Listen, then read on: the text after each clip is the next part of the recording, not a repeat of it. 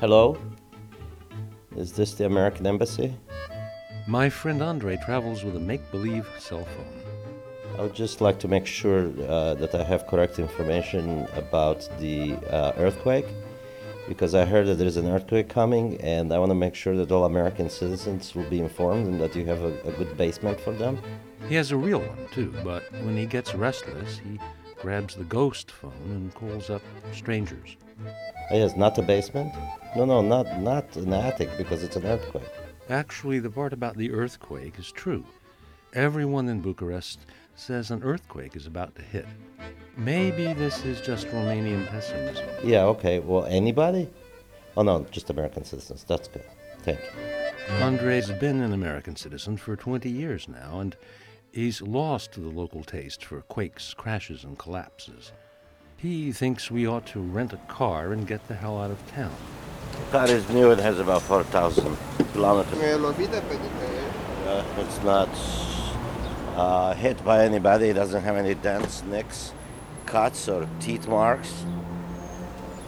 Is there anything else we should know on the road? Is will be stopped for speeding and The, speed is uh, 90 kilometer from outside the city, and uh, How fast is that in real terms?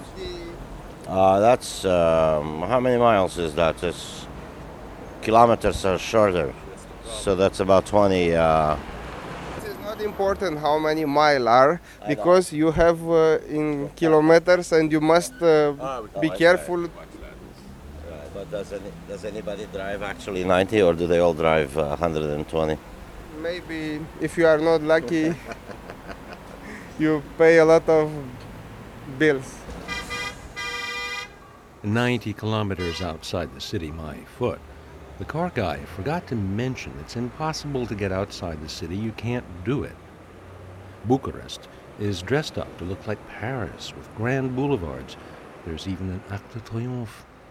But just beneath the modern dress is a labyrinth of little one way lanes, cobblestone dead ends, spaghetti twisted alleys, and grimly determined intersections that insist on repeating themselves over and over like speech impediments no matter which way you go. Okay, now I think I think if we go through here, this is the way to. Um, well, I'm not sure really because it seems to uh, lose the road here. That wouldn't get us anywhere. Let me see now. Uh, which way is north? At some point after driving for several hours, I realize we have just passed by the car rental agency for the third or fourth time. Never mind, Andrei says. Just be glad we haven't run into the dogs yet. Those dogs, man. Bucharest had a wild reputation for wild dogs. There were tens of thousands of wild dogs in Bucharest. They were threatening in large um, gangs. There were divided feelings about what to do with the dogs because people of Bucharest loved the dogs and they were feeding them. Despite the fact that there were so many people terrified of them, most people love them. And so quietly, the last mayor of Bucharest decided to eliminate the dogs.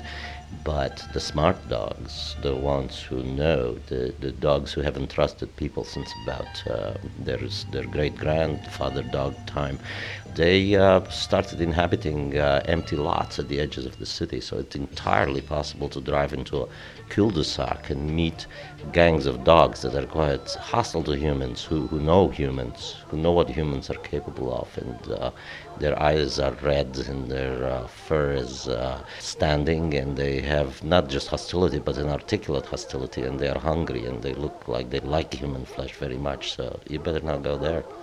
We better not go there.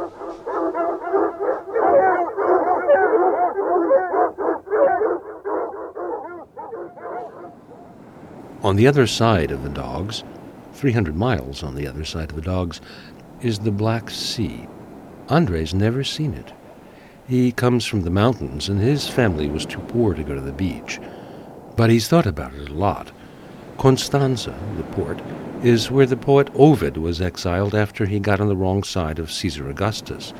Here, Ovid wrote his sad poems, the Tristia, lamenting the barren sands, the barbarians who threw rocks over the city walls at night, and the poor dolphins who froze to death in the ice of the winter sea so far from Rome. It's a desolate, lonely coast. It's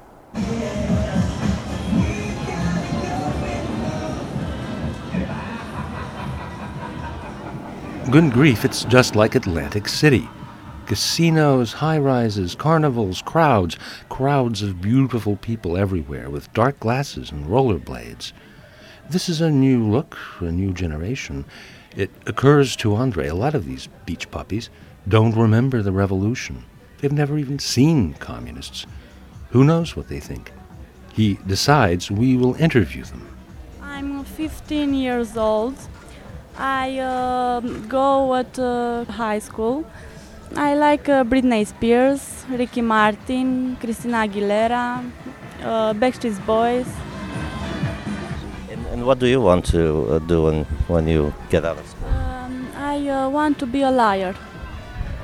Um, avocat. Lawyer, a lawyer. It's the difference in English between lawyer and liar is very small.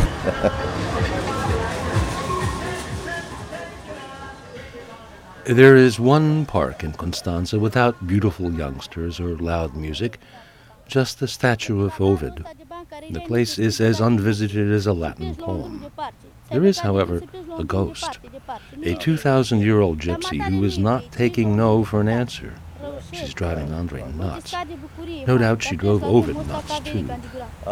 Finally, he asks me to give her some money. A small bill? She wants a big one, but I want a small one. Because you can hold it in your hand so you can have good luck. So I could hold it. That would be my my my coin, my bill, so that I could take it with me and have all the things that I want. So she could tell me my name and the name of uh, the uh, one I love, and uh, see the, all the roads and the far roads that I'm gonna go on. And uh, she knows that uh, my eyes are laughing, but my heart is crying. And uh, she knows that I go places. She knows lots, and she talks fast.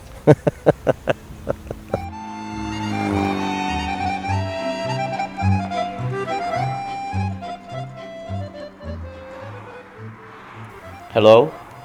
Is this what they call the pink house? We're heading for the mountains now. We were told that this is a place where you have curative um, hydrotherapies. The beach was nerve wracking. Andrei wants to relax. Yes. And uh, what sort of baths? Mineral? Yes. And massage? Yes. And electro what? Cu- Cution? Electrocution? Does that hurt? Sibiu, that's where we're going. A small town in the mountains. How much is it? Right. And for the electrocution? Well,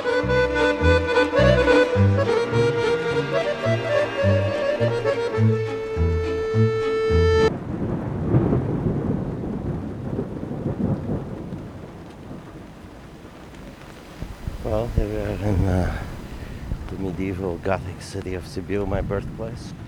Walking for the main square with the cathedral and the old tower.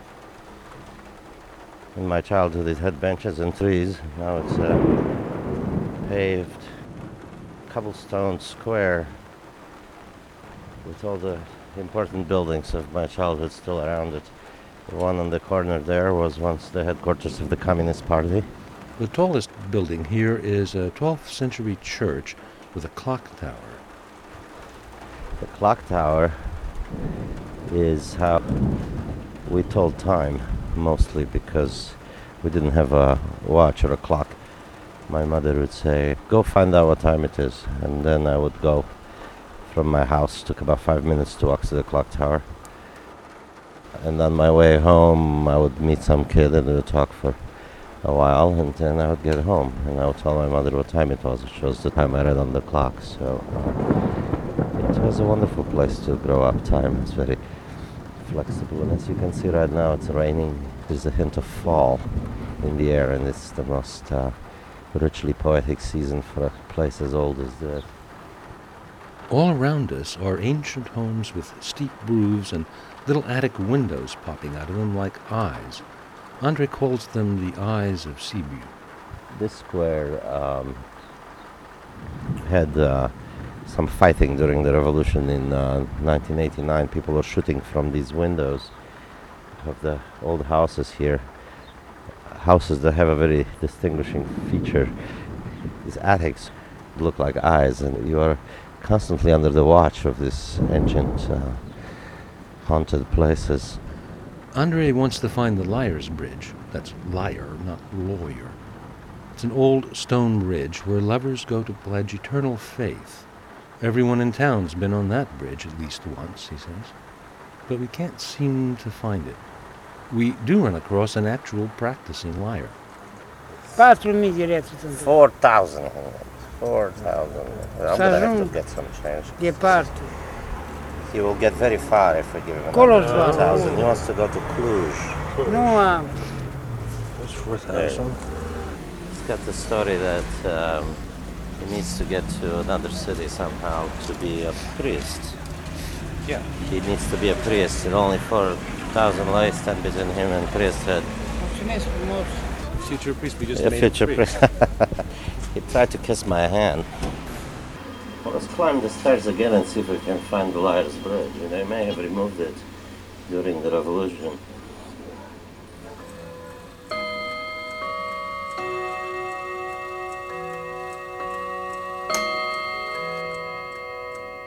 The hotel we're staying in is called the Imperator Romanilor, the Roman Emperor. It's not that old, just 16th century. It looks like a movie set, like the ballroom in the Titanic, with acres of crystal chandeliers and burnished mahogany and overstuffed millionaires who the audience hopes will be drowned soon. The old woman looks out of place here. She's sitting quite stiffly on the velvet couch as if she were in church. Her hair is done carefully, and she's wearing nice clothes, her best clothes, clothes she can't afford. The blouse she's wearing cost a million seven hundred thousand, which is her pension for a month.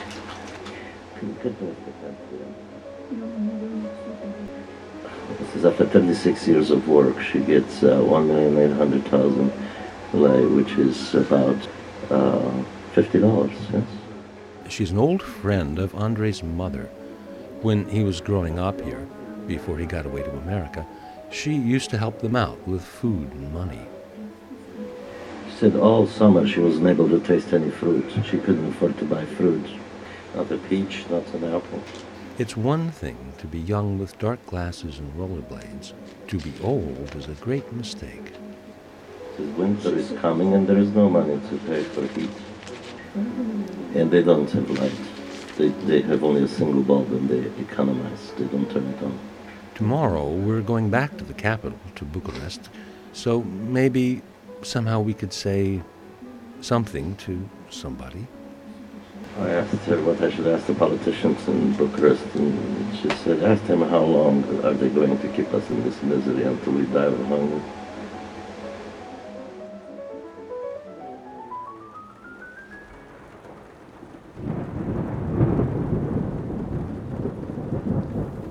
It's raining again and growing dark, but we walk around and around and around, and all of a sudden we stumble on the bridge. We are on the Liar's Bridge. As I told you, uh, the lovers go and whisper sweet nothings. Let's go to the middle. There's a great view here.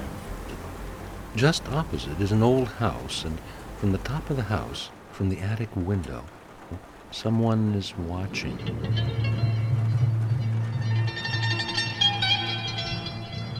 Look at the old lady looking out. She's been looking out for 300 years. It's her 301st. And she's still curious.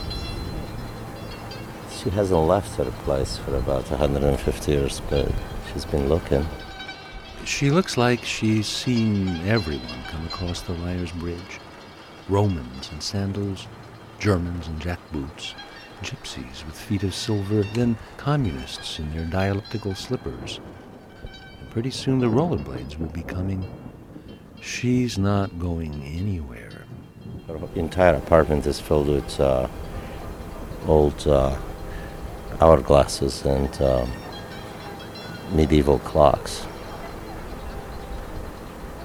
She gets up in the morning and dusts her mechanical dolls, listens to the clock chimes, opens the window wide, and looks out.